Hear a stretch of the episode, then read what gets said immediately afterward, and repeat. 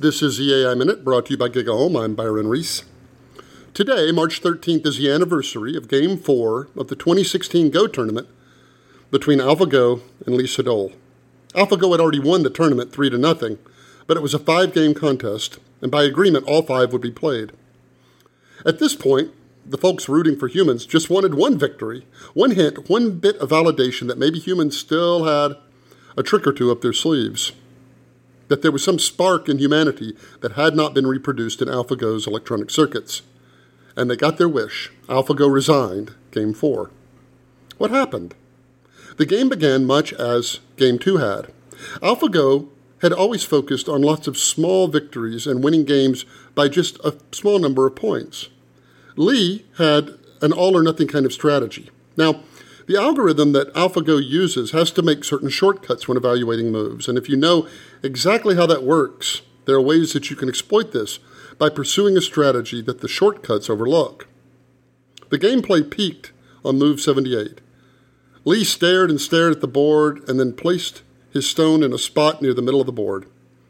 This was an astonishing play, and another top professional Go player described it as, quote, a divine move and said that he hadn't seen that move coming.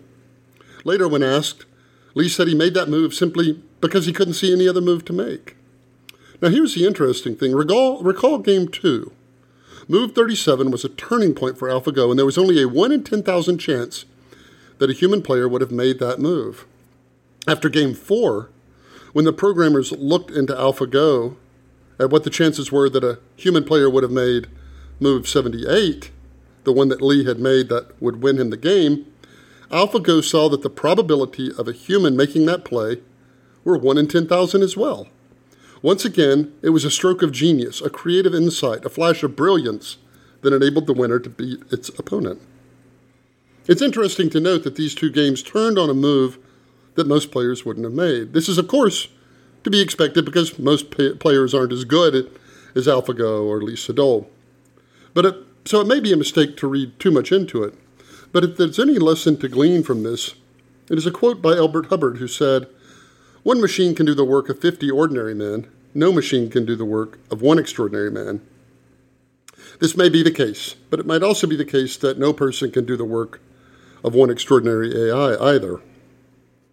When Lee walked out of the room after his victory, it didn't really matter that he had lost the first three games. He was greeted with universal applause and adoration, and he had, in the minds of many, represented humanity with great dignity and ability. Later, he described his feeling at winning by saying, I'm so happy. I will never exchange this win for anything in the world.